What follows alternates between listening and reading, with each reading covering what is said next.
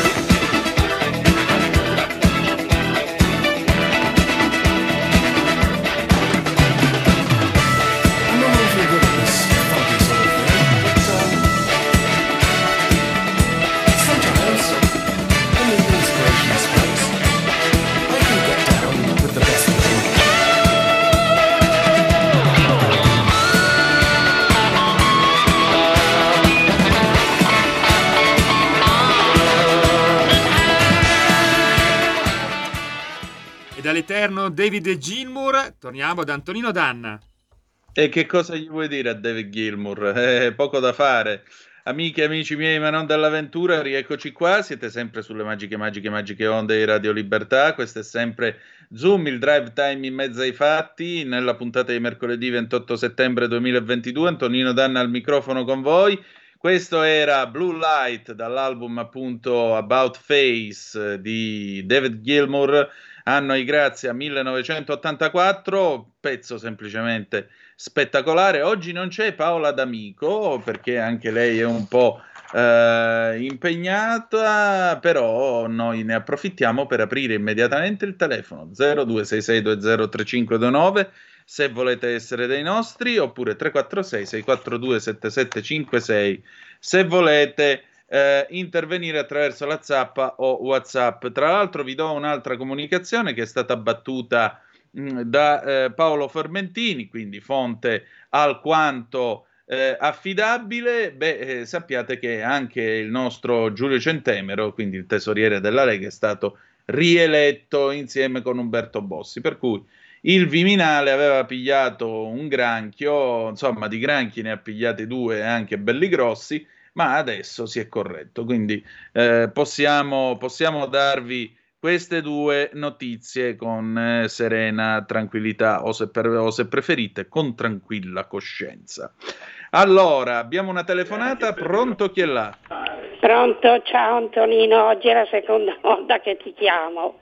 E vuol allora... dire che il posto è simpatico e uno ci torna, meno male. Voglio sapere un tuo... No, perché veramente, siccome che ne sto sentendo d'ogni...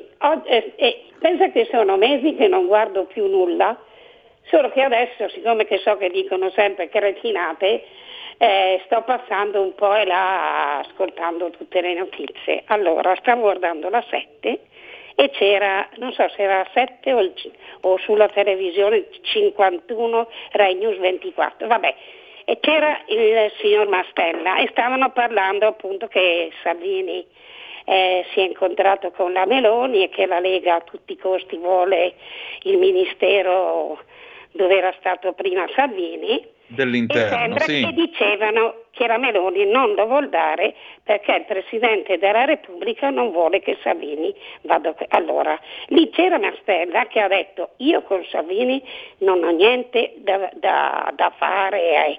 Ecco, però se fosse vero questo, Salvini non dovrebbe cedere perché ha detto dopo eh, tutto quello che ha fatto, eh, ha diminuito i voti, adesso lo vogliono umiliare in questo, in questo, modo, ha detto io se fossi lui non cedo.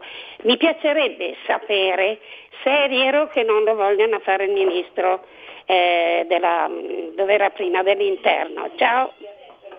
Ciao, allora eh, Giorgia Meloni ha smentito queste ricostruzioni e illazioni, sottolineando tra l'altro che questi virgolettati riferiti dalla stampa e Repubblica non rispondono a verità, dal momento che lei non, ha mai non le è mai scappato dalla bocca l'espressione che non volesse Salvini, eh, Salvini al, al Viminale o comunque che non lo volesse nel governo. Per cui balle, tutto qua.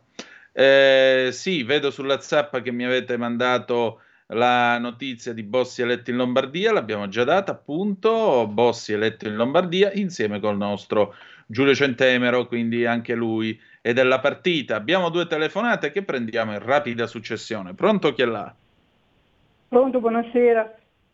Buonasera. Sono Angelo da Varese. Volevo...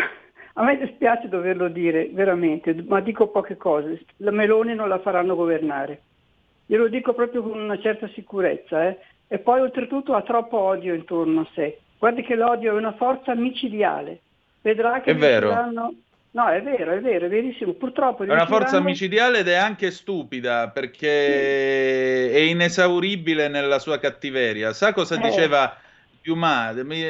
Dumas, l'autore dei Tre Moschettieri, sì, diceva sì, eh, che tra il malvagio e lo stupido preferisco il malvagio perché almeno quello si riposa ogni tanto. Prego, signore. comunque la realtà è questa, mi dispiace, buonasera. Buonasera a lei. Guardi, la signora ha messo un grosso dito nella piaga, poi vi dico perché. Eh, vai con la seconda telefonata, Giulio Cesare, grazie. Pronto? Pronto? Oh, Dottor... Pagani, è lei? Sì, mi riconosce al volo. Buona serata, onorevole Danna. Io sono veramente voglio esprimere.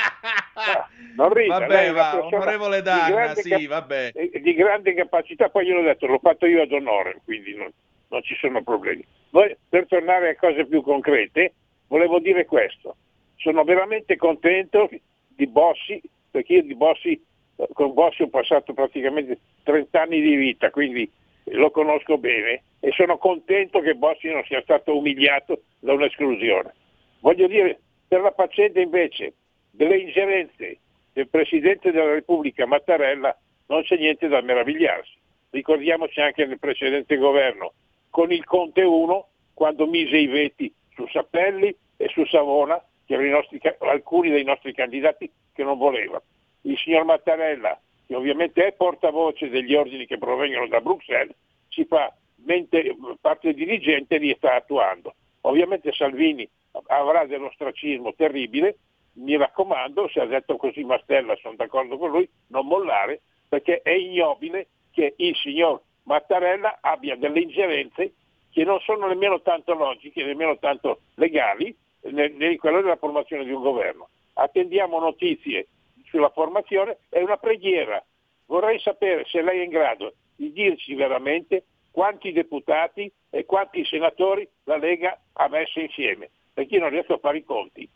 Dovremmo essere sopra i 100. La ringrazio Danna, buona serata a lei e buon lavoro. Salute. Grazie a lei. Qua si parla tra 95, Salvini aveva detto 100 veramente mattina del 27, quindi io mi attengo a quello che ha detto il segretario del partito me presente, per cui davanti a me ha detto 100, per cui 100 è così. Allora, eh, nel frattempo il buon Semmi mi gira quest'aggi che vi leggo, così abbiamo la conferma ufficiale.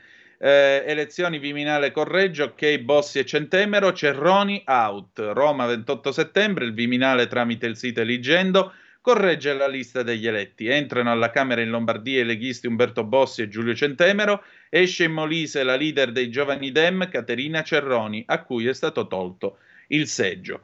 Prendiamo le altre. Eh, Pagani, però, lei dice le implicazioni legali. L'articolo 92 della Costituzione dice chiaramente che il Presidente della Repubblica nomina su proposta del Presidente del Consiglio i ministri. La prassi, ahimè, ha portato al fatto che i presidenti della Repubblica in alcuni casi si siano espressi in senso contrario alla lista di ministri che veniva presentata dal, eh, candida- dal presidente del Consiglio incaricato nel momento in cui scioglieva la riserva. Andiamo con le altre due telefonate. Pronto chi è là? Eh, buonasera, Danna. Sono Elena. Buonasera signora, dica. Eh, volevo dire, eh, io vorrei punire un po' i leghisti non i puri e duri come me che votano Lega da 30 anni e non smettono mai. Vorrei punirli perché non si meritano Salvini. Salvini non deve accettare il Ministero dell'Interno. Perché? Perché tutto quello che ha fatto, quello che è passato, il processo che deve ancora avere, ancora lui si intestardisce ad andare lì, lasciamogli la gatta da pelare alla Meloni scusatemi, eh, io voglio bene a Salvini e non voglio che sia sempre attaccato da tutti e da tutto. Ciao Danna, buona serata. Buona serata signora, eh, però allora per quale motivo presentarsi in coalizione per andare al governo? Potevamo fare la campagna elettorale per i fatti nostri e arrivederci grazie. Eh. Altra telefonata, pronto chi è là? Pierangelo da Milano. Carissimo, buonasera. Caro Danna, So, è la prima volta che ho il piacere di parlare con te, ti apprezzo tantissimo e devo anche dire questa mia telefonata per manifestare la mia immensa soddisfazione e gioia per eh, l'elezione di Umberto Bossi. Permettetemi di fare un, ancora una volta un appunto a Salvini. Forse avrebbe dovuto eh, trattenersi nell'esternare eh, il desiderio che Bossi eh, avrebbe dovuto essere eh, eletto come senatore a vita, anche perché mi sembra che, e io condivido, eh, l'elezione a senatore a vita potrebbero essere eliminati. Eh, Salvini è una persona di una generosità e di una trasparenza un po' eccessiva, deve imparare a stare un po' zitto. Vi ringrazio e vi saluto tutti. Prego Pierangelo, intanto i 200 euro sotto, sono sotto il lavandino in bagno perché lo sai, la tariffa per quelli che parlano bene di me in trasmissione è quella, ma scherzi a parte, eh, io credo, ve la butto così e eh, poi ognuno dica la sua, io credo che a Umberto Bossi tutto sommato l'idea di diventare senatore a vita non interessa perché la sua storia lo dimostra, cioè sto cristiano tutta la sua vita è stato in mezzo alla gente, si è fatto eleggere dalla gente. Secondo voi potrebbe accettare un posto al quale vieni scelto dal Presidente della Repubblica o comunque un posto nel quale ci si entra per cooptazione? Mica è andato in Parlamento per cooptazione Umberto Bossi. Non ci è andato mai in 35 anni per cooptazione, ci è andato coi voti. Quindi, secondo me, lui non accetterebbe una cosa del genere. Poi, oh, magari mi sbaglio, voi dite insomma che cosa ne pensate, però secondo me lui questa cosa non l'accetterebbe. Uh, allora, altre zappe che sono giunte. Antonino fa più danni l'ignoranza che la cattiveria. È vero, però sai, l'odio L'odio è tremendo perché l'odio corrode prima di tutto chi lo porta. Per questo tu non devi mai accettare di reagire con l'odio all'odio che ti gettano addosso. Tu devi ignorarli. Nel momento in cui li ignori, l'odio li corrode e scoppiano da soli. Basta. C'è problema. Perché nel momento in cui tu accetti il loro odio, intanto loro ne hanno più di te. Secondo, sono energie che potresti impiegare e potrebbero impiegare anche loro per migliorare la, la, tua esistenza, fare belle cose, che cacchio ne so, vincere il premio Nobel. No, passi tempo a odiare qualcuno, passi tempo a odiare qualcuno. Immagina tu che razza di, di vita può avere qualcuno che passa tempo a odiare qualcuno. E infine finisci distrutto perché nel, nell'accettare l'odio ti distruggi. Per cui non ne vale assolutamente la pena. Maurizio, ciao, ma come? Ostracismo da Mattarella eletto anche con i voti della Lega. Per Salvini diranno che essendo processato non può essere eletto. No, è stato eletto, non può essere scelto come ministro dell'interno. Eh, vedremo, vedremo come si gestirà la cosa. Tra l'altro si parla anche di due potenziali vice premier, eh, due vicepresidenti, quindi probabilmente ce ne sarà uno leghista e uno di Forza Italia. Vediamo che cosa succede. C'è un'altra telefonata, pronto chi è là? Pronto, ciao, sono Mauro di Reggio Antonino. Quella, dici tutto. Cosa posso dire di te che sei stranamente e superbamente meraviglioso? Mi servono i 200 euro sotto il lavandino. Comunque, a parte Vabbè, questo... Questa era, questa era spudorata però. Sì, era spudorata. Chiar, chiaramente, era, era farina del mio sacco, no? Allora, ecco, io ti chiedo solo una cosa Dimmi. Tu sei in grado di dirmi, in, per quello che può essere i quadri dirigenziali massimi della Lega, no? eh, quelli che sono i componenti diciamo, del cerchio stretto eh, che siano veneti. Perché mm. c'è una mm. cosa, c'è una condizione particolare che ha dettato il fatto che la Lega si sia dimezzata e abbia perso metà dei voti in Veneto e in Friuli anche, non lo considero.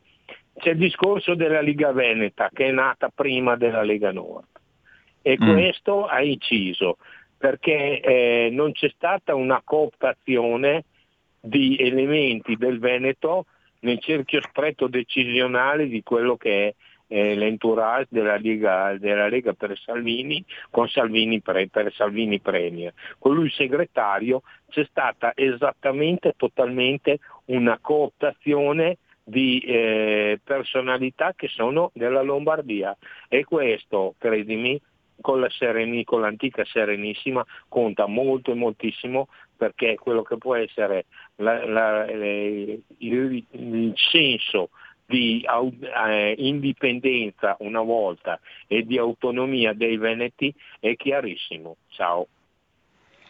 Guarda, non ho idea, però la tua è un'interpretazione effettivamente intrigante e coinvolgente, devo dire la verità.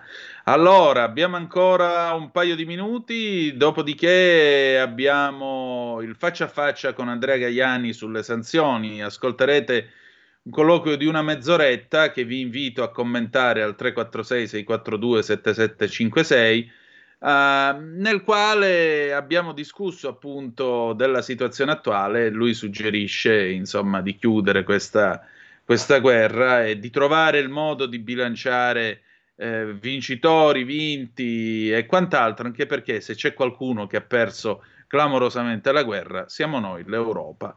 E allora anche questo è un tema da non sottovalutare. Però Abbiamo ancora tempo per una telefonata allo 0266203529 se avete voglia, oppure io leggerei delle zappe se ce ne sono, se no andiamo in pausa e poi, e poi ci sentiamo Lucio Dalla, no, ci sentiamo i Pink Floyd, Not Now John del 1983 dall'album The Final Cut. Perché? E ve lo spiego dopo, dopo la pausa. A tra poco. Stai ascoltando Radio Libertà, la tua voce libera, senza filtri né censure, la tua radio.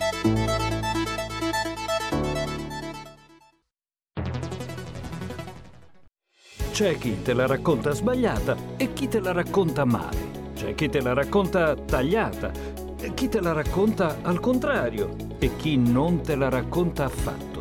QDS te la racconta giusta Ogni giorno la tua terra, il suo presente, le sue attese, la sua volontà di rinascita. Leggi, abbonati, scegli il quotidiano di Sicilia. L'informazione giusta per crescere insieme.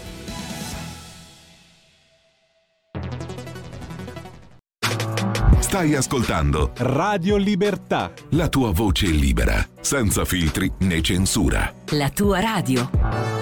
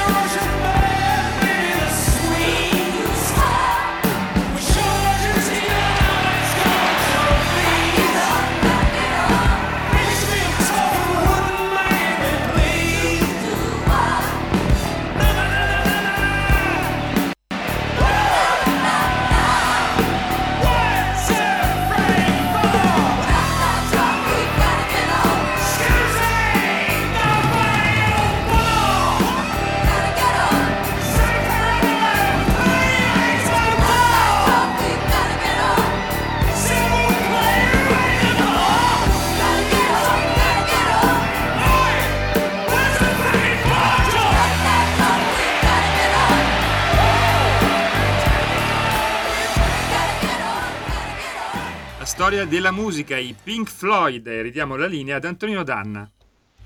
E rieccoci, siete di nuovo sulle magiche, magiche, magiche onde di Radio Libertà. Questo è sempre Zoom, il drive time in mezzo ai fatti. Antonino Danna al microfono con voi. Uh, è arrivata una zappa mentre andava questo pezzo, Not Now John del 1983 dall'album The Final Cut dei Pink Floyd.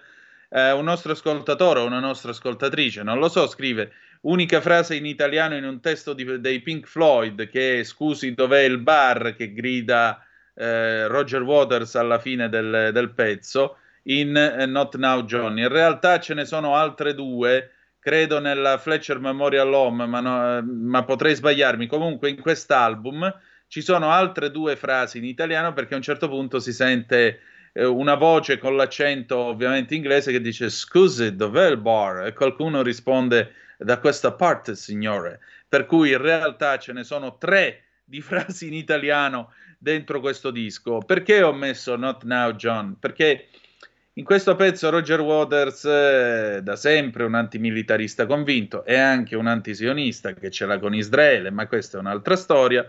Uh, Roger Waters se ne esce con um, alcune considerazioni e lui scrive questo pezzo nell'83, subito dopo la guerra delle Falkland, e descrive un'Inghilterra nella quale si dice abbiamo piegato, si descrive il nazionalismo e quindi abbiamo piegato l'orso russo, adesso gliela faremo pagare anche ai furbi giapponesi, eccetera, eccetera, eccetera, e si dice not now John per dire eh no amico, ehm, per dire cioè che il popolo non ha diritto di ingerire nelle questioni di politica estera, il popolo non ha tempo, non dovrebbe entrare in queste cose perché i politici hanno ben altro a cui pensare. Io invece eh, tempo ne ho, per cui quest'oggi ho parlato con un altro che tempo ne ha e siccome ne abbiamo tutti quanti che stiamo ascoltando questa trasmissione, beh, andiamo a sentire che cosa dice Gianandrea Gaiani invece a proposito di questa situazione, a proposito della guerra, se davvero, come cantava Roger Waters, abbiamo piegato di nuovo l'orso russo, un tempo l'orso sovietico, oggi l'orso russo, o se invece qui c'è da riflettere un pochettino su alcune cose. Sentite che cosa ci siamo detti. Buon ascolto e commentatelo al 346 642 7756. A dopo. E allora, questa sera a Zoom abbiamo di nuovo con noi Gian Andrea Gaiani, il direttore di analisi difesa It. Gian Andrea, ieri tu hai, intanto grazie al tuo tempo e della tua disponibilità, ma ieri tu hai rilasciato un'intervista alla verità al collega Federico Novella dove chiaramente metti tutti noi, insomma suggerisci una riflessione eh, per tutti noi e per tutta l'Europa.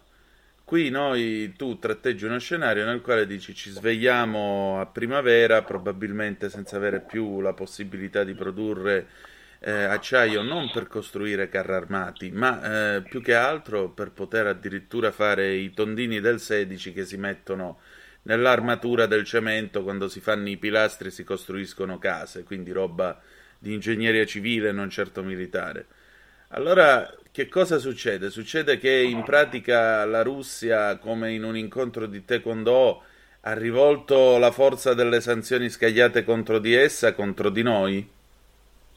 Ma io ho cercato eh, in questa intervista al quotidiano La Verità di fotografare una realtà eh, di fatto che si sta configurando per l'Europa in seguito alla crisi energetica, quindi eh, noi ci ricordiamo che gli, gli, gli, elevati prezzi dell'energia sono cominciati prima del, della guerra, ma si sono aggravati con eh, con, con, la guerra in Ucraina. E, la situazione è drammatica, noi abbiamo la grande industria, soprattutto le acciaierie, le, le industrie che consumano molta, molta, energia, che non sono quasi tutte ferme, si stanno fermando.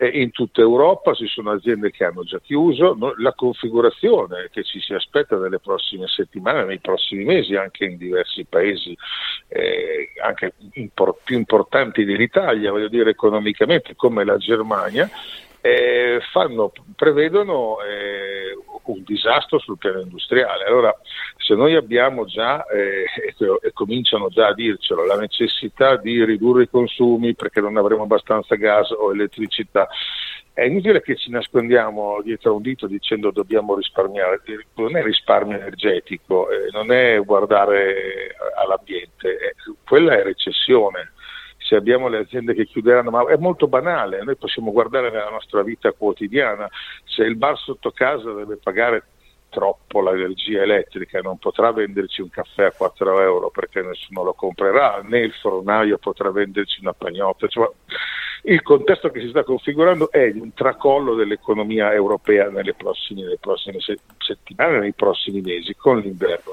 Questo tracollo dell'economia europea, eh, attenzione perché avrà anche, potrebbe avere, io penso avrà anche delle, de, delle ripercussioni sociali e politiche molto forti, perché aziende che chiudono vuol dire persone che non hanno più il lavoro ed è difficile già oggi con il lavoro pagare le bollette, figuriamoci se non hai più il lavoro.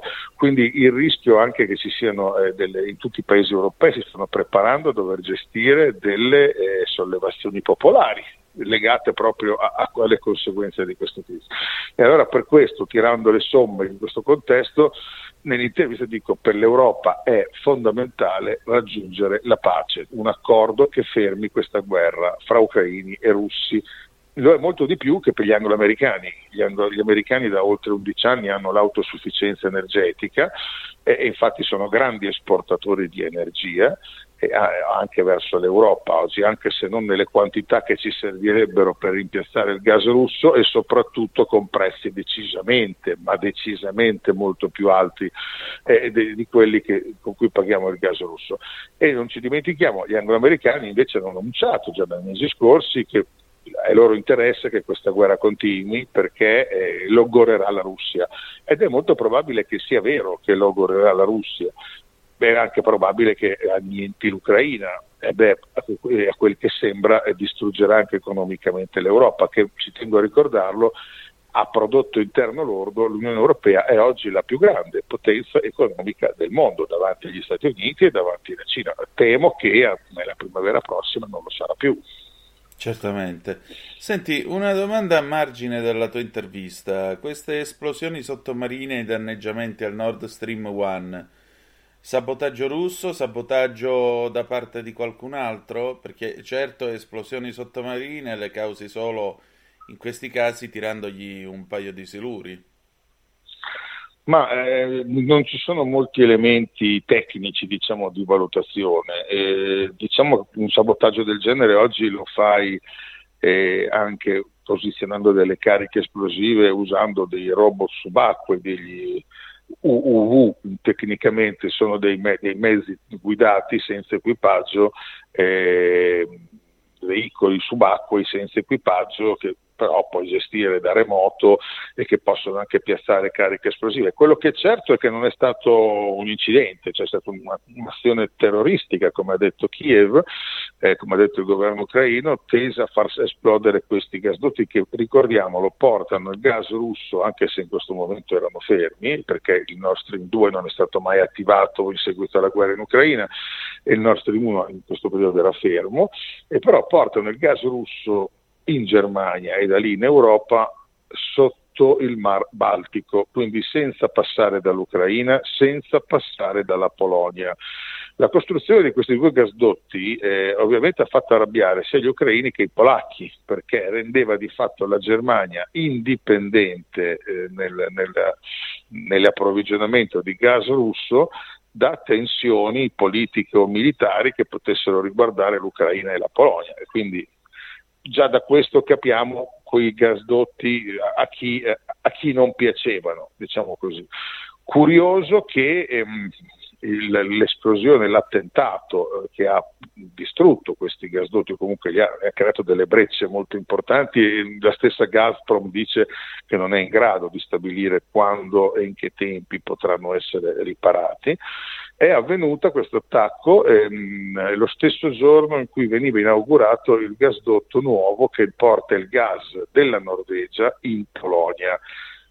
E l'obiettivo di trasformare la Polonia e non più la Germania nell'hub di riferimento per la distribuzione del gas del gas norvegese, non più russo in Europa, è un progetto che ha sempre visto il grande sostegno degli Stati Uniti. Perché? Perché la Polonia è membro della UE ma eh, è molto allineata agli Stati Uniti, sta comprando un sacco di armi tutti in America e persino in Corea del Sud, ma non o quasi per nulla in Europa è molto allineata nel confronto con gli americani e nel confronto a muso duro con la Russia e quindi insomma questo attentato ha un valore, ha una valenza geopolitica molto importante. Adesso è difficile poter dire chi, chi è stato perché ci vorrebbero delle, delle prove. Gli ucraini accusano eh, e i polacchi accusano i russi. Eh, eh, qualcuno però ha fatto presente che in quella zona vi sono, sono passate poche ore prima un gruppo navale di navi da guerra americane Mm, nella vicina Kaliningrad, che è l'enclave russa, sono in corso manovre navali. Io credo che in attesa di avere le idee più chiare su cosa è successo e soprattutto su chi ha fatto questo, eh, dovremmo chiederci qual è quali obiettivi raggiunge questo attentato e chi ci guadagna. Allora, da questo attentato qualcuno dice i russi l'hanno fatto per, eh, per, far capire ai tedeschi che non c'è più nessuna speranza di ricevere il gas russo. In questo modo, nonostante i contratti firmati, eh, vabbè ragazzi, se è rimasto il gasdotto attraverso l'Ucraina, se dovesse esplodere anche quello, casualmente, in questi sette mesi nessuno l'ha toccato, beh, insomma, cominceremo forse a capire qual è la strategia che c'è dietro. Però cerchiamo di capirci, concludo, e togliere il gas russo all'Europa è un obiettivo perseguito da anni ormai dalla politica statunitense. Eh, gli Stati Uniti sono intervenuti in Ucraina nel 2014 con l'azione del Maidan per rovesciare il governo e ora con l'appoggio di alcuni paesi europei, i baltici, i polacchi, proprio con l'obiettivo di interrompere questa, eh, questa, questa saldatura tra la grande potenza energetica russa che rifornisce di gas, di energia a buon mercato, la grande, la più grande potenza economica del mondo che è l'Europa. Quindi mh, mm, non vedo il vantaggio per i russi di un'azione del genere perché? Perché questi gasdotti erano costruiti spendendo 10 miliardi di euro l'uno e, e hanno un valore importante, soprattutto perché la guerra probabilmente non, un giorno finirà e queste infrastrutture eh, saranno importanti. E poi perché c'è un precedente, cioè negli ultimi mesi, poco prima che cominciasse la guerra, in gennaio e in febbraio, eh, sia il presidente Biden sia il sottosegretario agli esteri, la Vittoria Nalan, e che già nel 2014 si era distinta, forse lo ricorderai per quel, quella frase l'Europa si fotta eh, sì. pronunciata al telefono con l'ambasciatore ucraino, avevano classe. dichiarato con molta classe, ma lei ovviamente non pensava di essere intercettata, quindi parlava in libertà, eh, ma ehm, sia Biden che la Vittoria eh, all'inizio di quest'anno hanno dichiarato chiaramente che se la Russia avesse invaso l'Ucraina i, ehm, i, i gasdotti Nord Stream non sarebbero mai più stati operativi. E quindi insomma cerchiamo di approfondire, spero che l'Europa si arrabbi perché questo tipo di, eh, di azione è, un danno per tutta l'Europa a lungo termine e si accertino le responsabilità, perché su questo dovremmo capire se i russi ci fanno la guerra e rispondono alle nostre sanzioni addirittura con azioni che vanno a colpire i loro gasdotti o se invece dobbiamo guardarci dai nostri alleati. Certo, insomma, dai, dai nemici mi guardo io e dagli amici mi guardi Dio. Senti, ma Gian Andrea, Eh, questa guerra dove finirà? Finirà a Washington, ad Ankara, a Mosca? In altre parole, eh, tu dici a un certo punto, visto anche questo referendum farlocco che è stato tenuto nel Donbass e così via, Putin può sempre dire ormai questo è il fatto compiuto, cosa fatta? Capo A, io ho raggiunto gli obiettivi dell'operazione militare speciale, che poi possiamo anche discutere su quali fossero davvero questi obiettivi, ma comunque io ho raggiunto l'obiettivo dell'operazione militare speciale, per cui adesso mi posso sedere a un tavolo. E secondo te questo però non alimenterà Kiev del revanchismo? Zelensky che ha fatto eh, l'eroe in prima fila con la sua magliettina verde militare dall'inizio della guerra. Zelensky non potrebbe dire no, io voglio andare avanti, devo ripulire tutto il Donbass e Lugansk dai russi e così via. Beh, l'ho detto anche stamattina, no? nel senso che ha detto che il fatto che la Russia con questi referendum porti all'annessione di quattro territori, eh, cinque con l'Ucraina, già annessa dal 2014, di quattro province ucraine al territorio russo, rende di fatto inattuabile qualunque tipo di trattativa. Il problema però è un altro e la palla dovrebbe essere nel campo, cioè la, la palla dovremmo prenderla noi europei, perché è evidente che l'annessione di questi territori con un referendum che io non credo sia farlocco, nel senso che io credo, credo che le percentuali del 99%, del 97%, dell'87% a favore dell'adesione alla Russia, io credo che siano percentuali vere, ma perché? Perché in quei territori che sono abitati da popolazioni per lo più russofone che, e che in gran parte volevano stare con la Russia e non col governo ucraino che è nato dal, dopo il 2014, che ha vietato l'uso della lingua russa ufficiale ufficiale in questi territori ha scatenato poi la, la, la, la, voglia di secessionismo, ma la popolazione che è rimasta là è sicuramente filorussa, perché io credo che la popolazione, così come i profughi che sono scappati da questi paesi, da queste regioni in guerra in territorio russo e che hanno votato anche loro, e sono certamente a favore di, de, dell'adesione alla Russia. La, la, parte di popolazione che non lo era e non è rimasta lì dopo l'arrivo dei russi, sono scappati nei territori sotto il controllo di Kiev, come spesso accade in questi contesti che non lo diciamo mai, ma questa è una guerra civile. Ci sono milioni di cittadini che vivono nell'est ucraina che vogliono stare sotto i russi, con i russi, ci sono 50.000 soldati de- ucraini dell'est di Donetsk e Lugansk che combattono al fianco dei russi e quindi questa è una guerra civile, ma l'operazione di Putin, che tra l'altro annette delle regioni che non controlla ancora interamente, se noi guardiamo i confini di queste quattro province, eh, non, tu, non, sono completamente sotto il controllo russo, forse Lugansk è l'unica, ma le altre ci sono ampie o più piccole aree di territorio di queste regioni che sono ancora combattute, dove ci sono ancora le truppe ucraine a presidiarlo. Ma questa annessione cosa dice? Con questa annessione Putin dice questo io sono arrivato.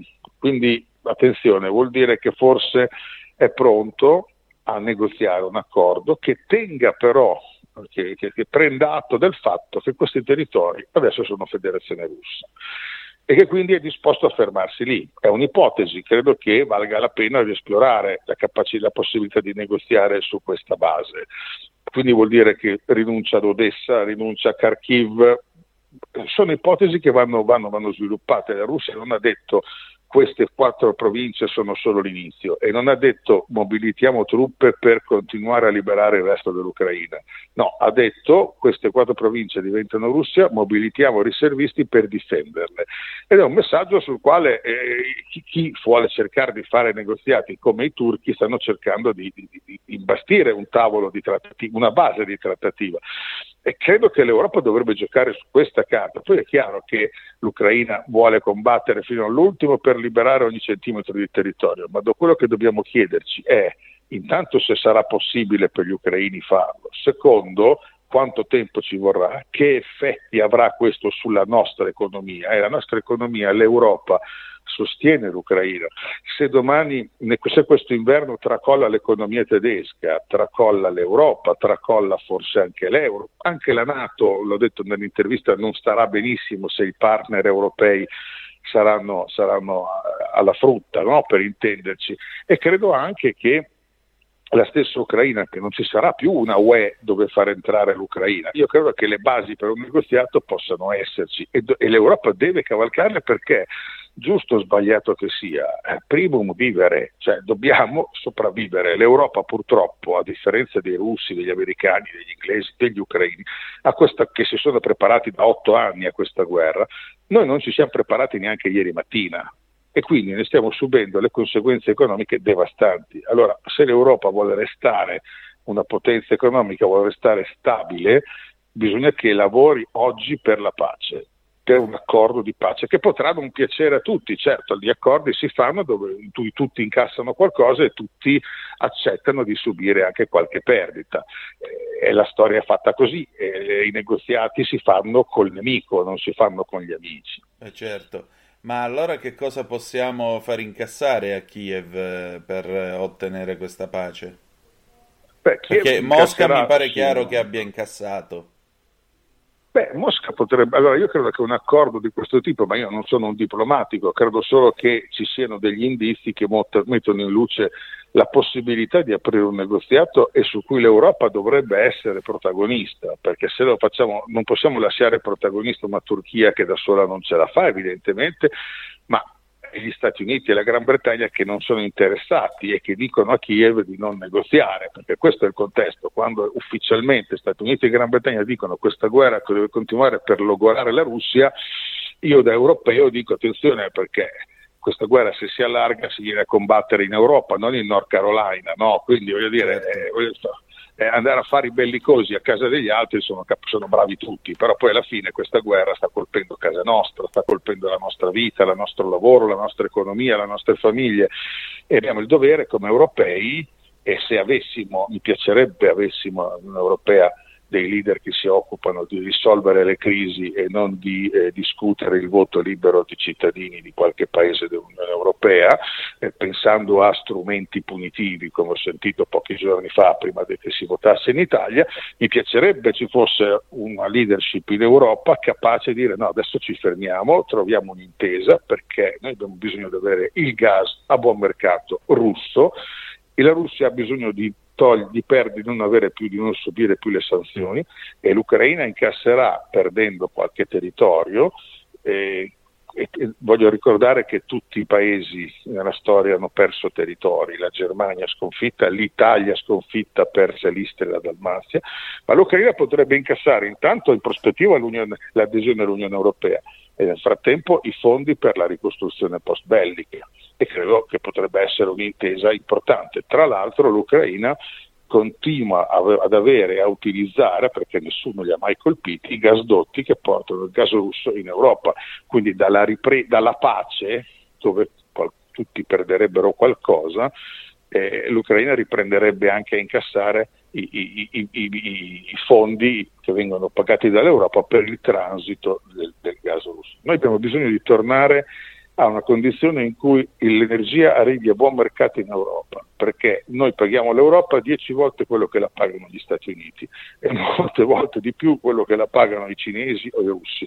Questo vuol dire che il nostro sistema produttivo andrà comunque in tilt perché in, in, ogni caso i nostri prodotti non saranno più competitivi perché costeranno troppo a causa dell'energia.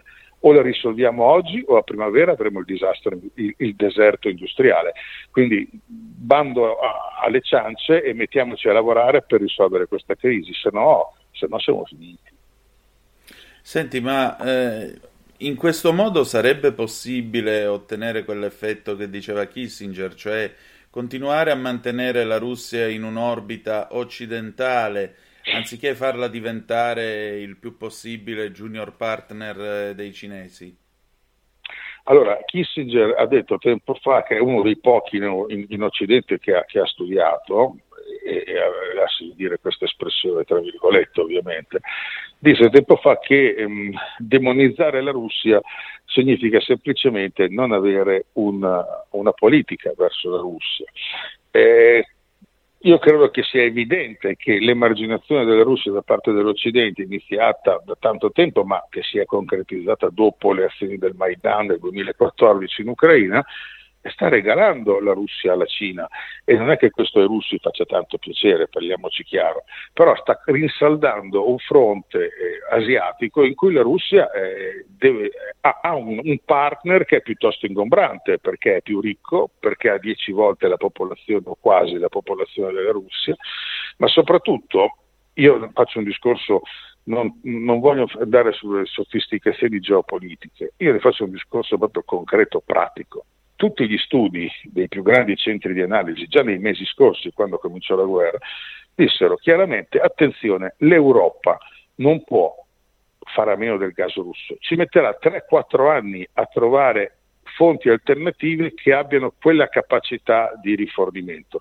Attenzione, capacità di rifornimento, che non vuol dire che abbiano lo stesso prezzo, e noi insomma abbiamo tutti la memoria corta, non ci ricordiamo più perché abbiamo puntato sulla Russia per il rifornimento de- di gran parte del gas che ci serve in Europa, perché volevamo negli anni scorsi, dopo il 2001, dopo le primavere arabe del 2011, nel 2001 gli attentati negli Stati Uniti, volevamo tutti eh, eh, diciamo, smarcarci, non essere più dipendenti dai rifornimenti di energia da paesi instabili, che erano quelli del Medio Oriente, del Nord Africa, ed attraversati da guerre, da rivolte. Quindi la Russia era un fornitore a buon mercato, efficace, efficiente, puntuale e, e, di questo noi non possiamo fare a meno ancora per qualche anno, se non pagando prezzi spaventosi senza neppure avere le quantità che i russi ci fornivano. Allora, o noi in 3-4 anni potremo anche organizzarci forse, ma fra 3-4 anni il livello economico dell'Europa quale sarà?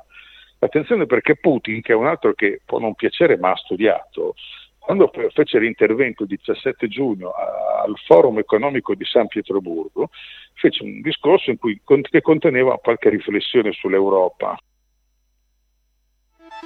Stai ascoltando Radio Libertà la tua voce libera, senza filtri né censure, la tua radio.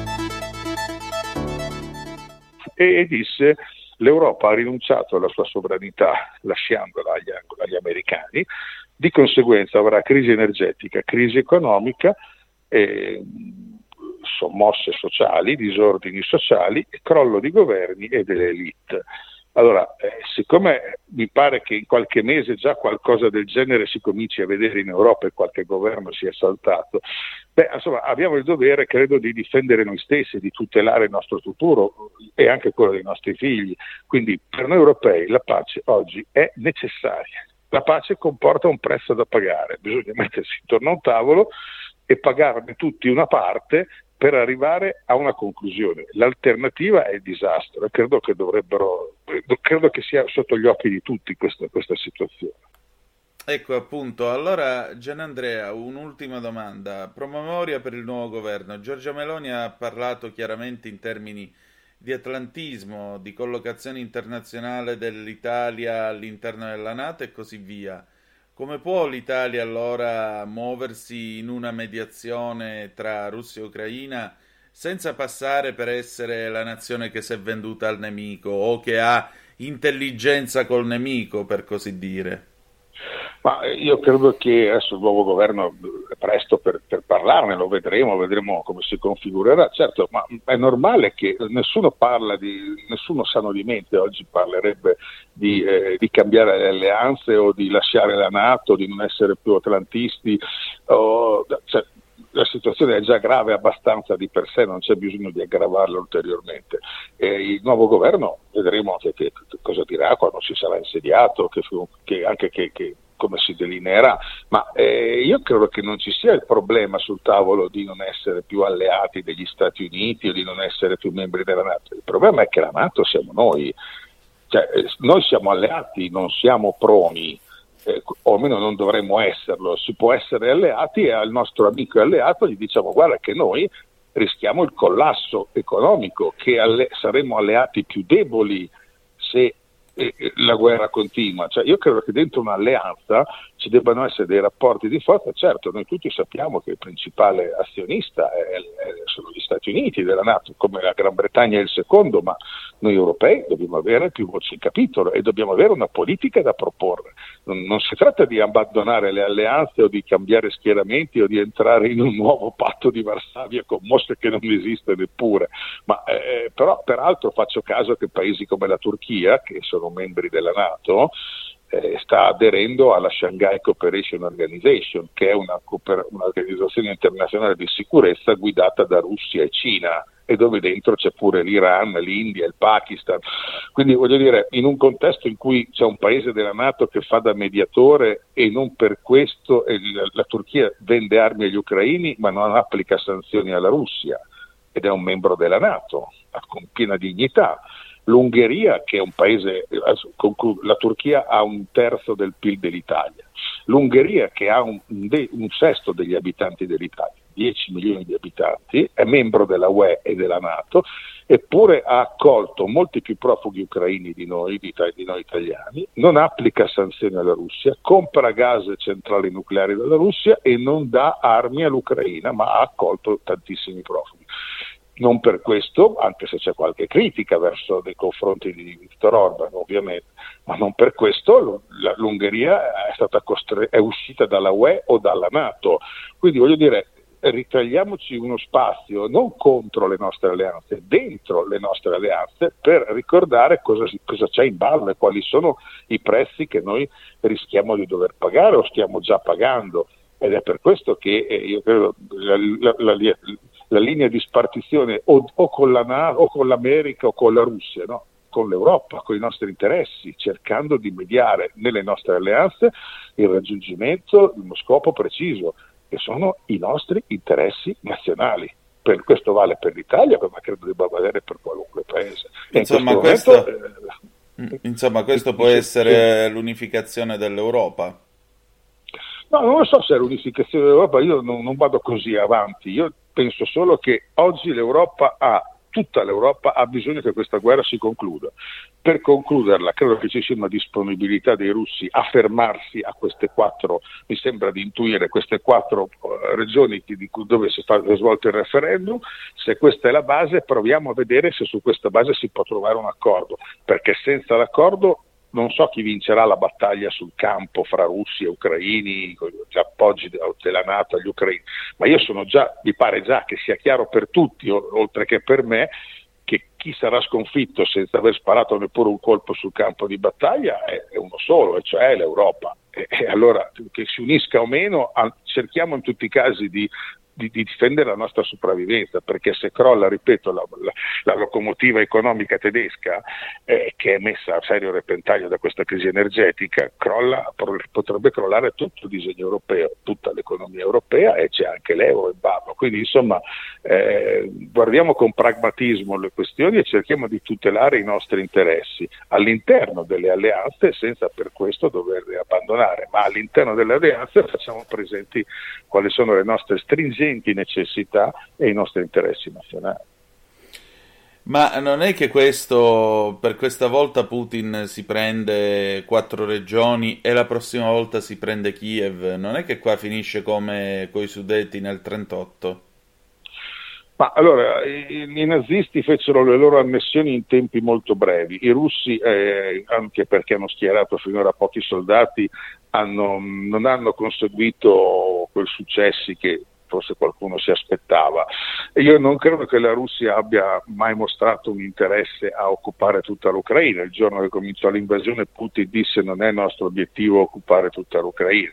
Eh, la Russia voleva un'Ucraina neutrale, che non fosse nella Nato, che non ospitasse militari della Nato e truppe e, e mezzi militari della Nato e che fosse neutrale, una sorta di cuscinetto che tenesse la Nato lontano dai confini russi.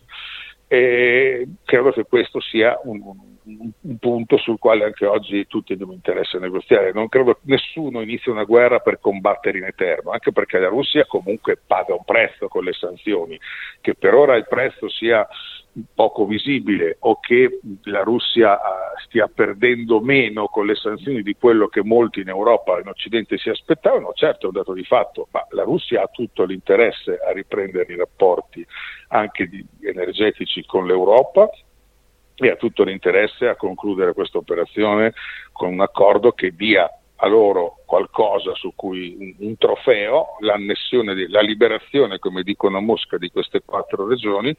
E, e io non credo che ci sia qualcuno oggi che ha, ha, interesse a continuare, almeno non in Europa, non ci sia nessuno che abbia interesse che questa guerra continui all'infinito.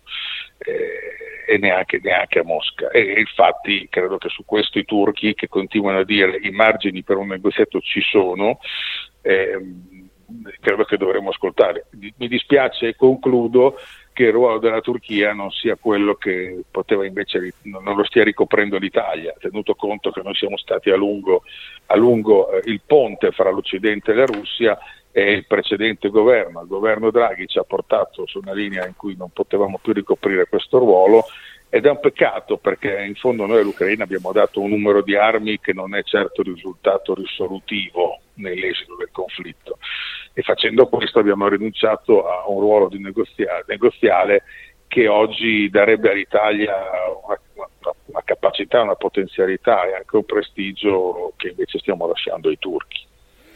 Spiace anche a me. Grazie Gianandrea. A voi, a, a voi, buon lavoro. Grazie.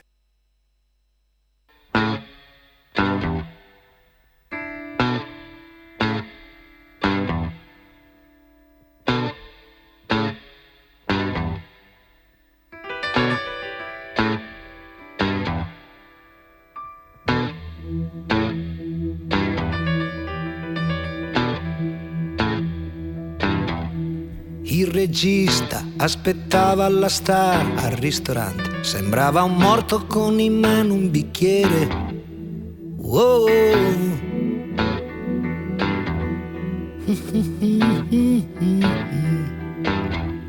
Il ragazzo lavorava in un bar ed aspettava che il padrone se ne andasse per potersi sedere.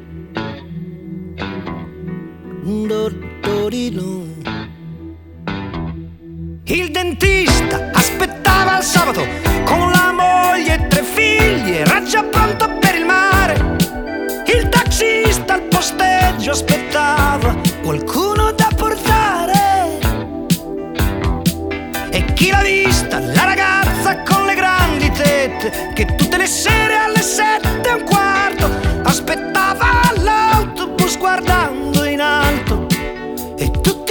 quanti ad aspettare a cercare di fermare questa vita che passa accanto e con le mani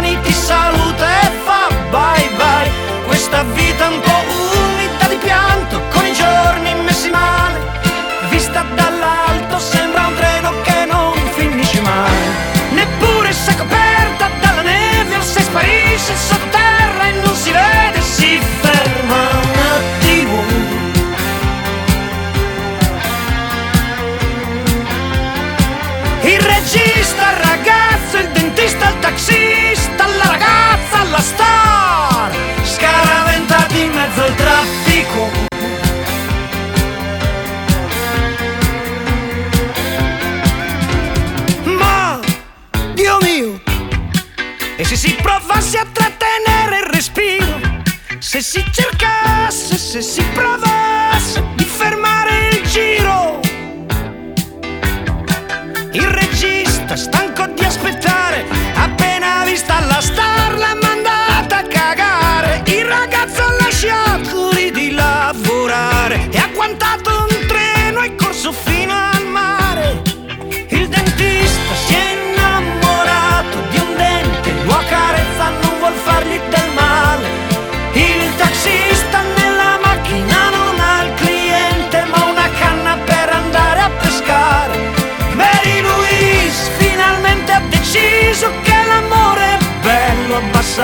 gli occhi e si è lasciata andare.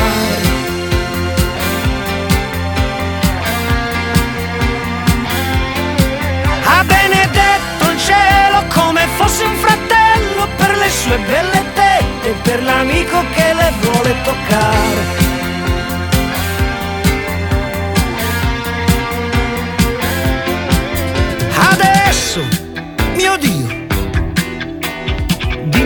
cosa devo fare, se devo farla pezzi questa mia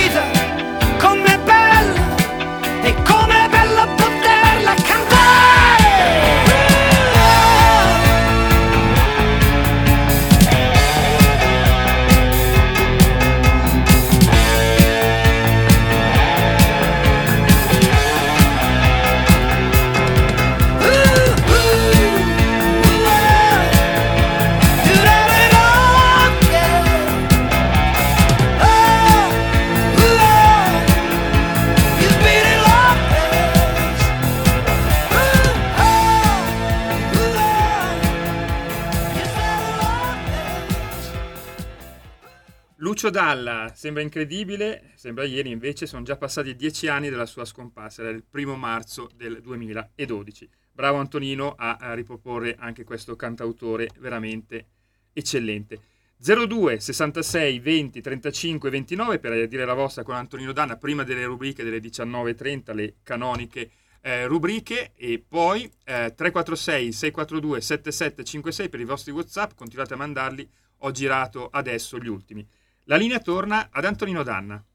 Grazie Giulio Cesare. Intanto, che dire di più? Sai, io avevo 15 anni e non mi ricordo se fosse l'agenda comics perché nella Smemo non c'è. Ho cercato di trovarlo quel pezzo, non ci sono mai più riuscito. Lessi un pezzo di Lucio Dalla sul senso della vita che vi giuro mi fece girare per tre ore su me stesso completamente rimbambito.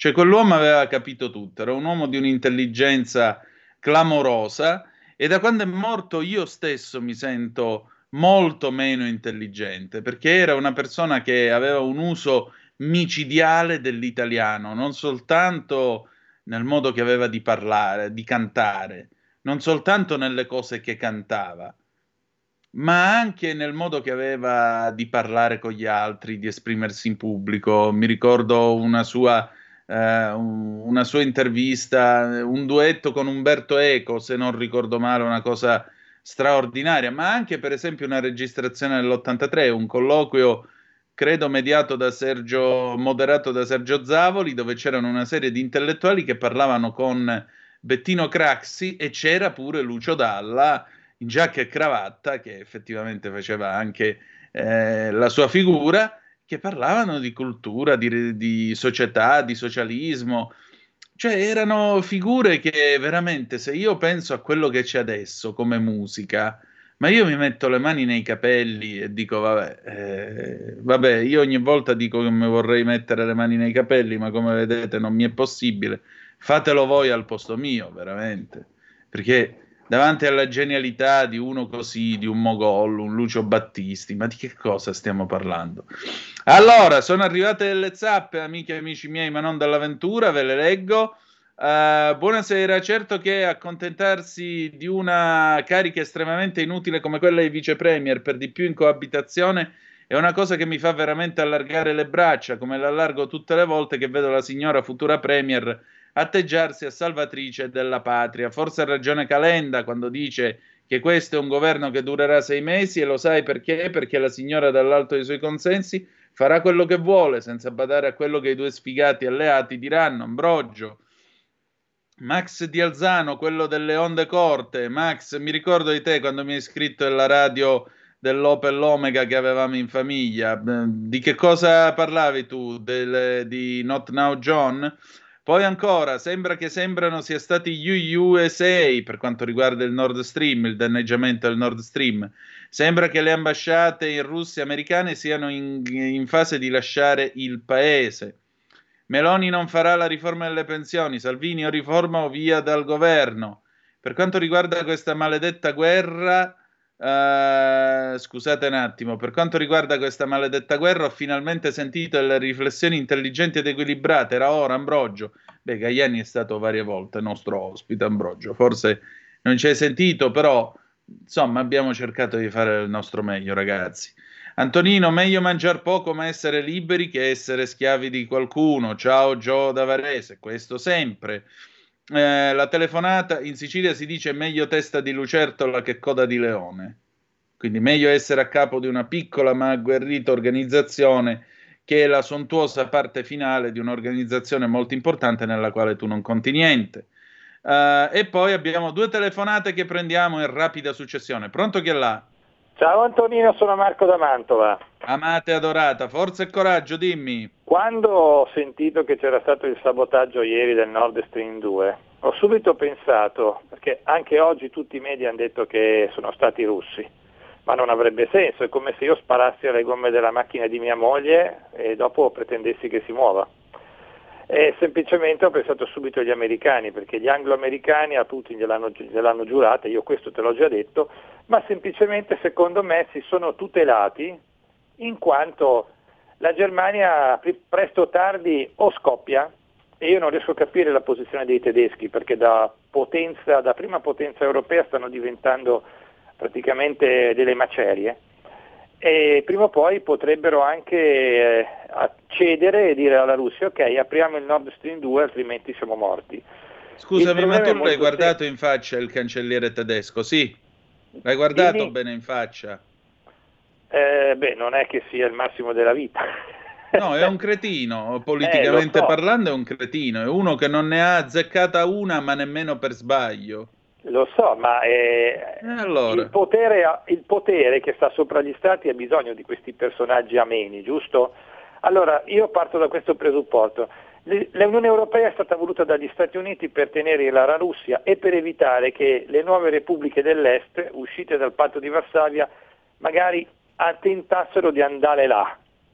Ora che li hanno presi, perché gli anglo-americani hanno creato un anti-Russia all'interno dell'Europa, che sono proprio la Polonia, e quegli stati e gli stati baltici, eccetera, non hanno più bisogno dell'Eurozona e dell'Unione Europea, perché loro hanno già i loro fedeli scudieri nell'Europa dell'Est. Quindi l'Europa, intesa come Unione Europea, soprattutto a trazione germanica, può anche esplodere, perché tanto noi diventeremo eh, acquirenti dei prodotti americani. Noi 20-30 anni fa vendevamo prodotti agli americani, loro puntano adesso, e lo vediamo anche con eh, il petrolio, perché da un articolo che ho letto l'altro ieri su scenari economici, stiamo, sono aumentate le importazioni di petrolio americano. Prima arrivava quello russo perché costava meno, adesso il gas ci hanno detto che non sono in grado di darcene di più, però chi mi dice a me che tra uno o due anni noi arriverà molto di più di gas naturale liquefatto e che noi già paghiamo 4, 5, 6 volte di più. Quindi l'Europa è stata sacrificata, ultima cosa, anche se volessero mai gli Stati Uniti, che hanno comunque sempre avuto insieme agli inglesi il progetto di mettere le mani, distruggere la Russia e mettere le mani sulle sue ricchezze, non potrebbero nemmeno tornare indietro, perché si dimostrerebbero, si distroverebbero perdenti agli occhi del mondo e soprattutto agli occhi della Cina. Loro stanno puntando lì e l'Europa è sacrificata per, eh, per distruggere la Russia. Ti saluto, grazie, ciao. Grazie a te. Altra telefonata, pronto chi è là?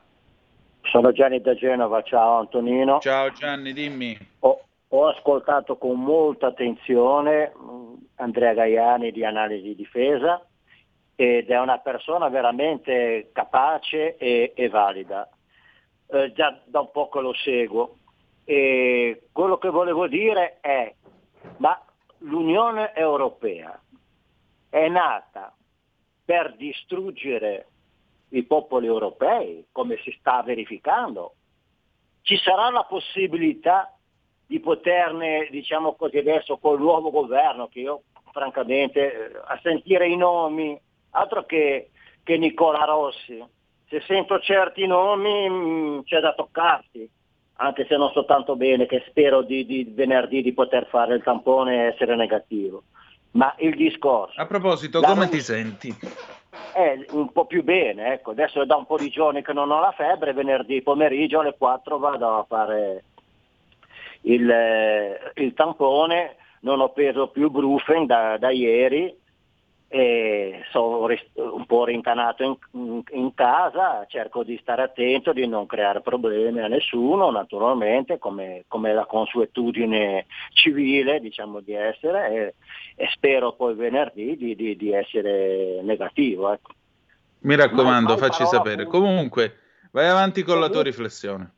Comunque il, il, il discorso è che no, la Russia, cosa facciamo? La, la eliminiamo? Cioè, gli Stati Uniti d'Europa purtroppo hanno delle responsabilità perché un conflitto regionale tra l'Ucraina e la Russia, che sono parte dell'Europa però non fanno parte della Nato, e di conseguenza anche i trattati europei, l'articolo 21 e il 42, quello che diceva di dover cercare di, di, di, cercare la pace con la diplomazia è saltato completamente. E poi l'articolo 42 dice che non possiamo dare armi perché non fanno parte de, de, de, della Nato. E di conseguenza è stata fatta una cosa sbagliatissima e, mi, mi, stupisco che la Meloni così senza manco essersi insediata con Zelensky abbia già detto che noi supporteremo, invieremo armi ma, ma cioè noi qua stiamo distruggendo la nostra società culturale, civile, creata dai nostri vecchi, dai nostri anziani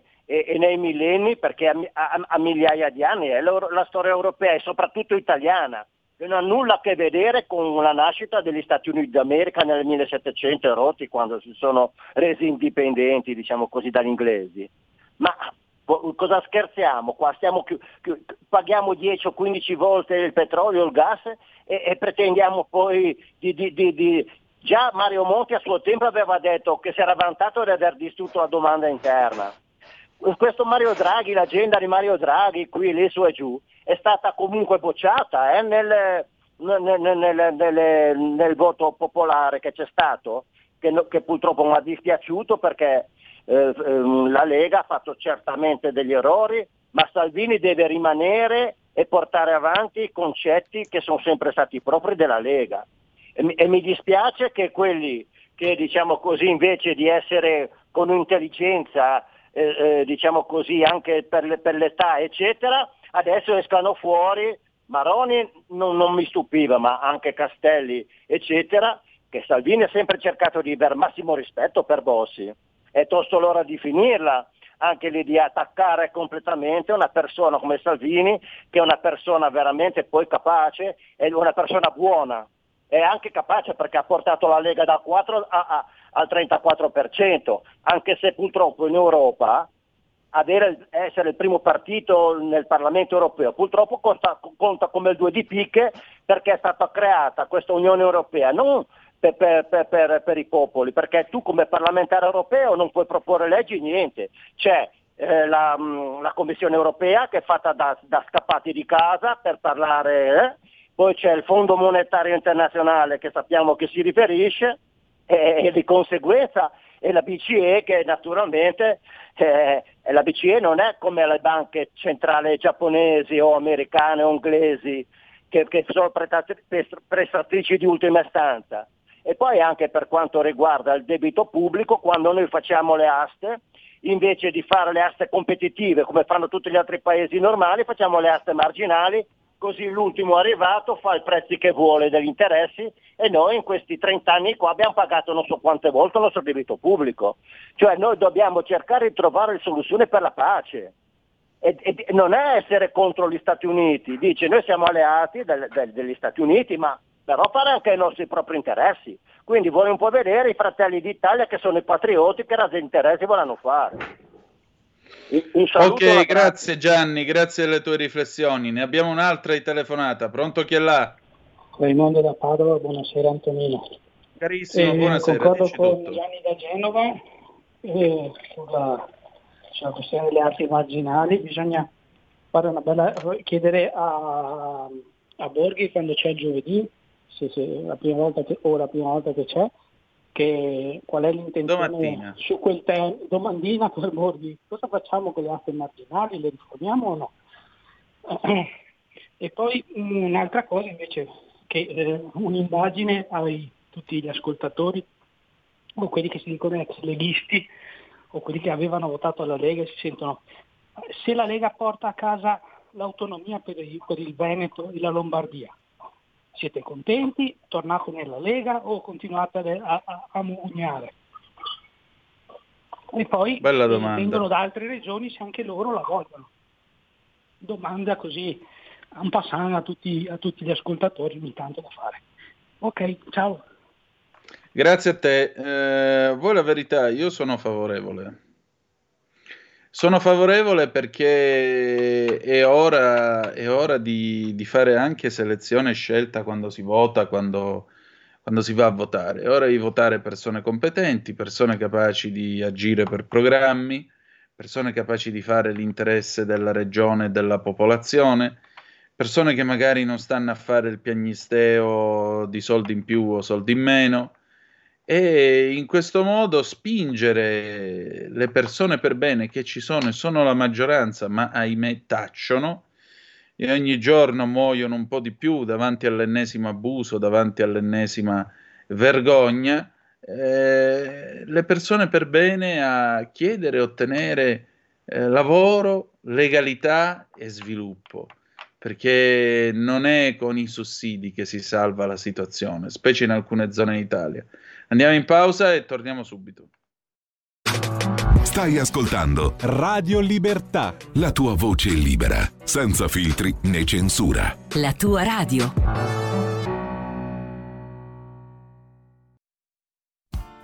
Tutte le domeniche, dalle 8 alle 10, la rassegna stampa del giorno e alcuni dei fatti principali della settimana che si è appena conclusa, con ospiti e telefonate in diretta la domenica mattina non perdere contatto con la realtà su Radio Libertà, senza filtri né censure.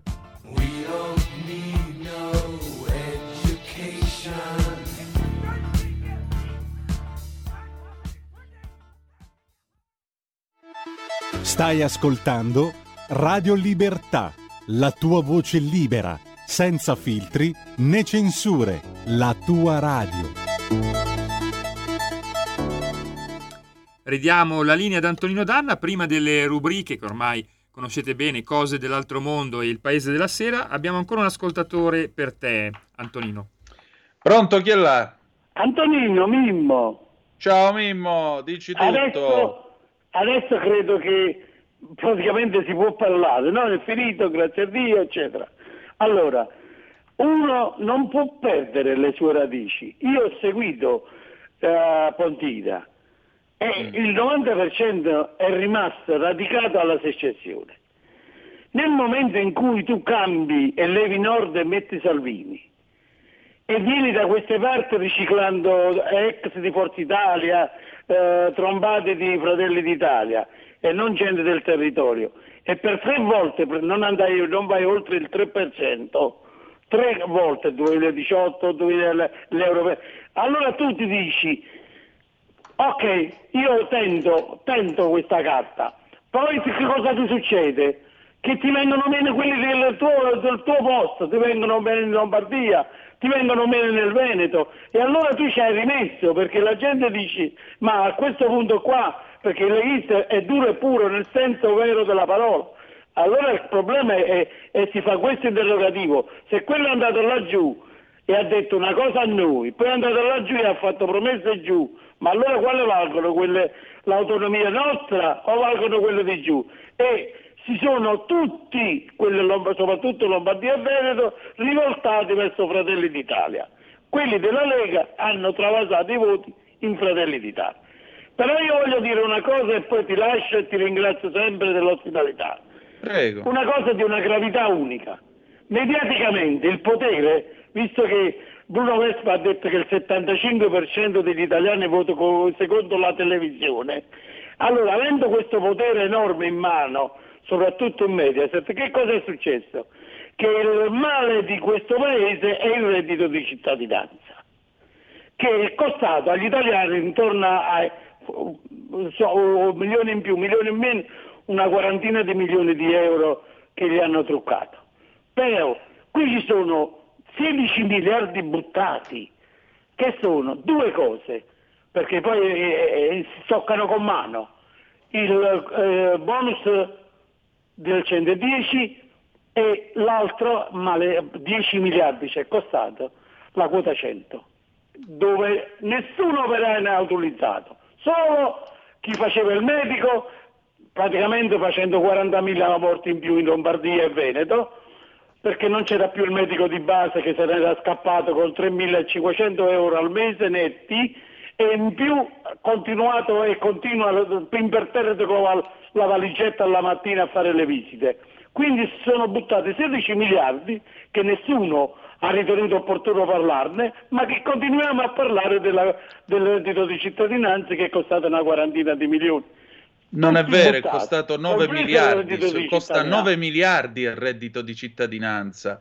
No, Quota no, 100 no, è costato no, 1 miliardo e 300, totale. tanto per cominciare. il reddito di cittadinanza Antonino, sono 9 miliardi di euro, 18 mila miliardi di lire per tenere la gente a casa.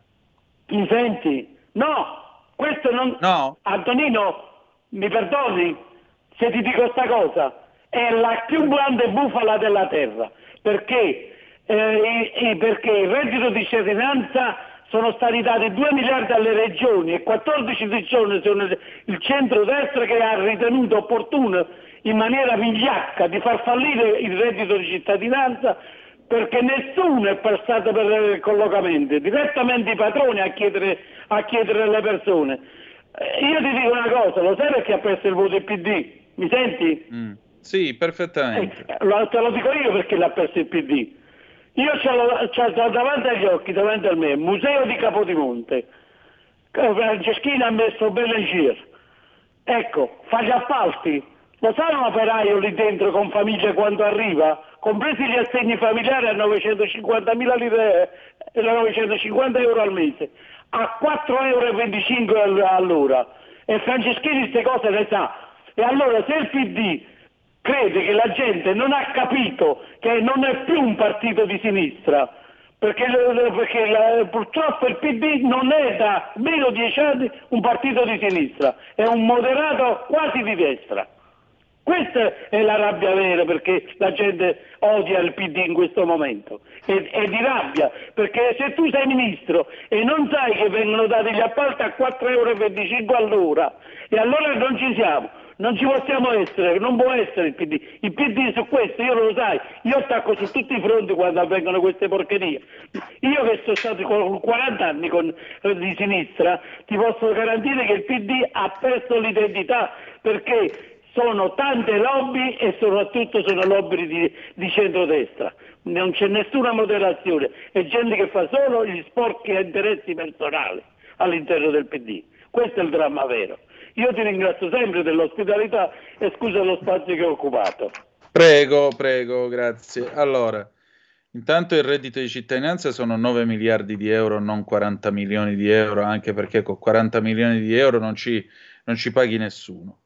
Seconda cosa, eh, 4,25 euro all'ora. Beh, eh, mi pare che l'avvocato del popolo abbia percorso tutto il sud Italia parlando di 9 euro lordi l'ora come stipendio minimo, come paga minima. 9 euro lordi l'ora, che significa 4,50 euro puliti all'ora.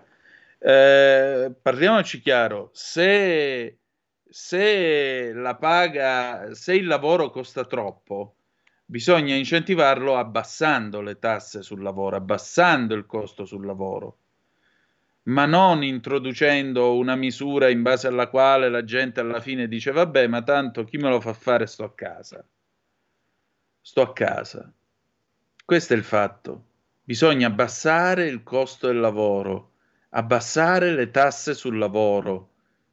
Vanno abbassate perché è assurdo che su uno stipendio la metà se ne vada in tasse questo è assurdo ed è, permettete, immorale perché è anche un incentivo a, per chi può fare nero e cercare di truffare lo Stato. Né più e né meno. Questa è la realtà dei fatti. Abbassare il costo del lavoro e non tenere la gente a casa. Non tenere la gente a casa, perché tenere la gente a casa è qualcosa che soprattutto a chi lavora dà molto fastidio. Per quanto riguarda l'eterogeneità della composizione delle liste della Lega, Matteo Salvini ha parlato di autonomia al nord come al sud. Non è che è andato a promettere il reddito di cittadinanza al sud, è andato a promettere l'autonomia, è andato a spiegare che il reddito deve essere modificato perché il reddito si dà a chi ne ha realmente bisogno, non a chi si fa la separazione o il divorzio per pigliarne due, così sono 1500 e passa euro che entrano ogni mese senza fare nulla. E poi c'è anche un altro fatto. Eh, dentro la Lega vorrei ricordarti, quando la Lega è diventata partito, quando negli anni 90 è esplosa ed è diventata quella realtà eh, che tutti conosciamo, la Lega ha raccolto persone che venivano dalla democrazia cristiana, persino dal Partito Comunista, oltre che dal Partito Socialista Italiano. Quindi non vedo dove sia lo scandalo e non vedo dove sia il problema. Il punto è credere in un programma, impegnarsi, condividere determinati valori e andare avanti. Non mi pare che a Pontida si sia parlato di secessione, anzi, mi pare che quell'epoca sia un'epoca ormai abbondantemente superata. Se poi vogliamo ragionare per frasi fatte e luoghi comuni, allora ragioniamo per frasi fatte e luoghi comuni. Però mi pare che ci sia stata un'evoluzione politica nel pensiero e nell'azione del partito. Questo sicuramente. Eh, abbiamo tempo per un'altra telefonata se avete voglia 0266203529 se volete essere dei nostri oppure le vostre zappe al 346 642 7756 eh, che vi consentirà, è vero, di interloquire attraverso la zappa.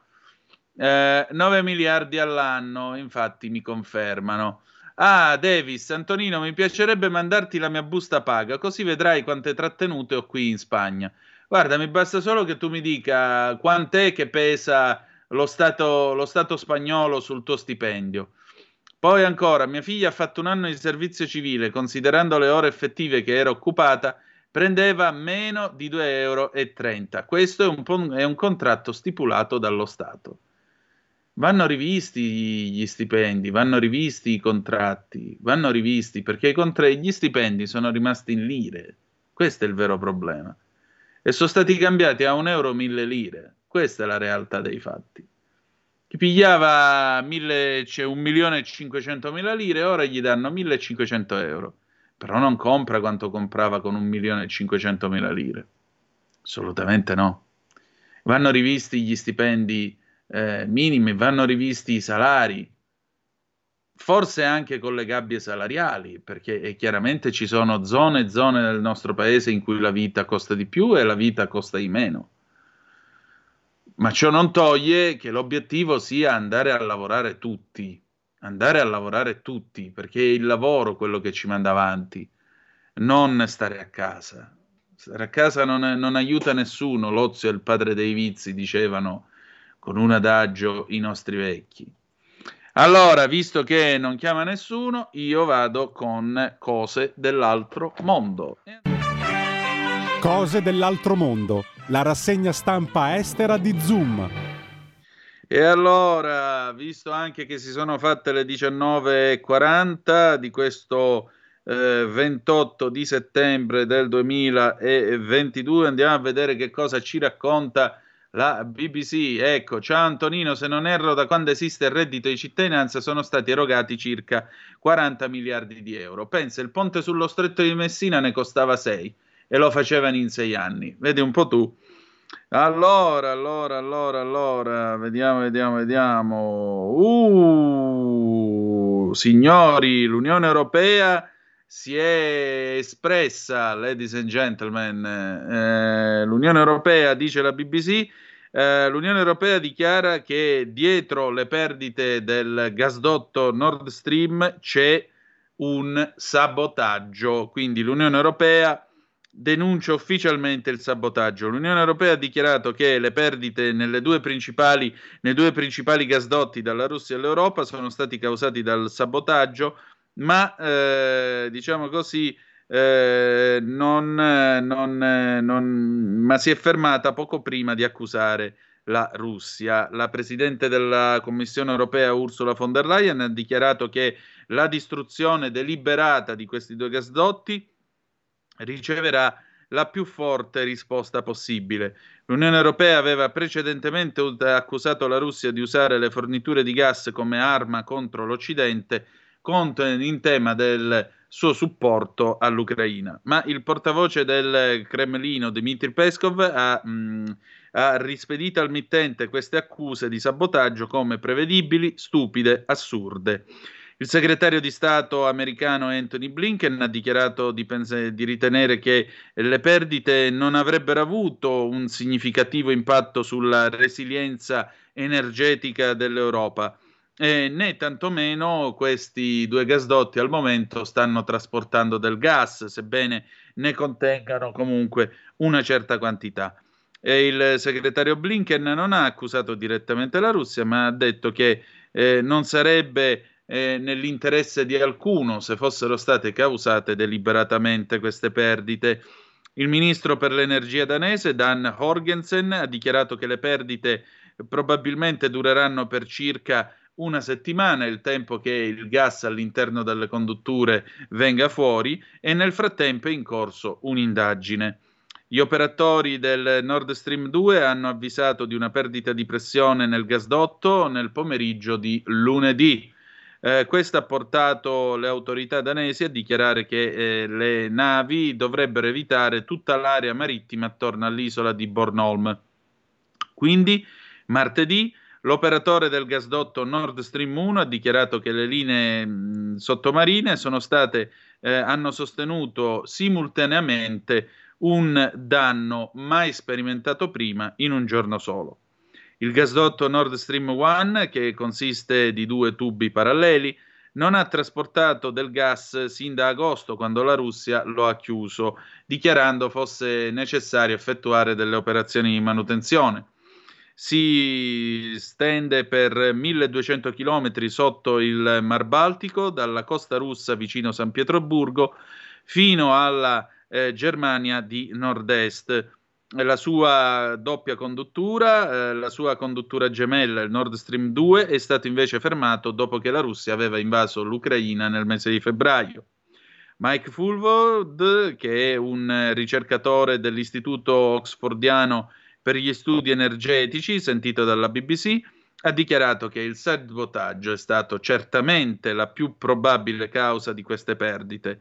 Eh, rompere una, un gasdotto sottomarino è qualcosa che avviene raramente, ma addirittura rompere, causare tre falle in 18 ore sarebbe un'enorme coincidenza.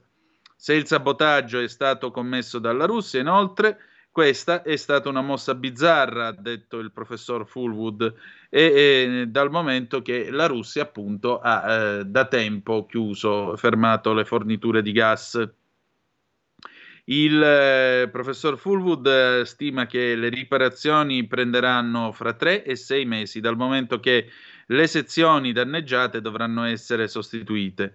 Un eh, simile danno a una diversa conduttura nel passato ha richiesto ben nove mesi di tempo. Il portavoce Peskov ha detto di essere estremamente preoccupato a proposito delle perdite, aggiungendo inoltre che la possibilità di un attacco deliberato al gasdotto potrebbe non essere, eh, non dovrebbe essere scartata.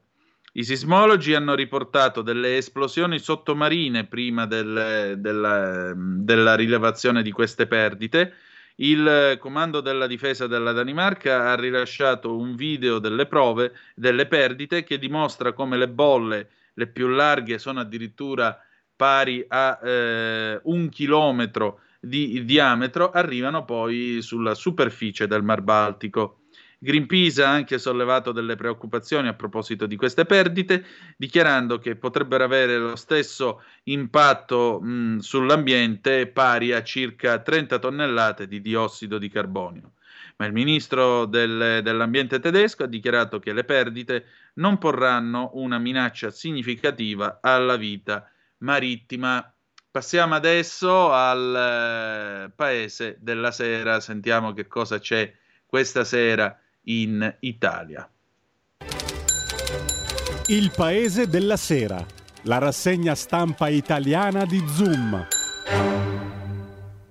E allora andiamo a vedere l'ANSA, signore e signori. Uh, L'ANSA questa sera ci dice che, ecco qua, con che cosa apre? Apre con l'incontro Meloni-Salvini, appunto, grande collaborazione. Vediamo un attimo perché si sta ricaricando la pagina. Eccolo.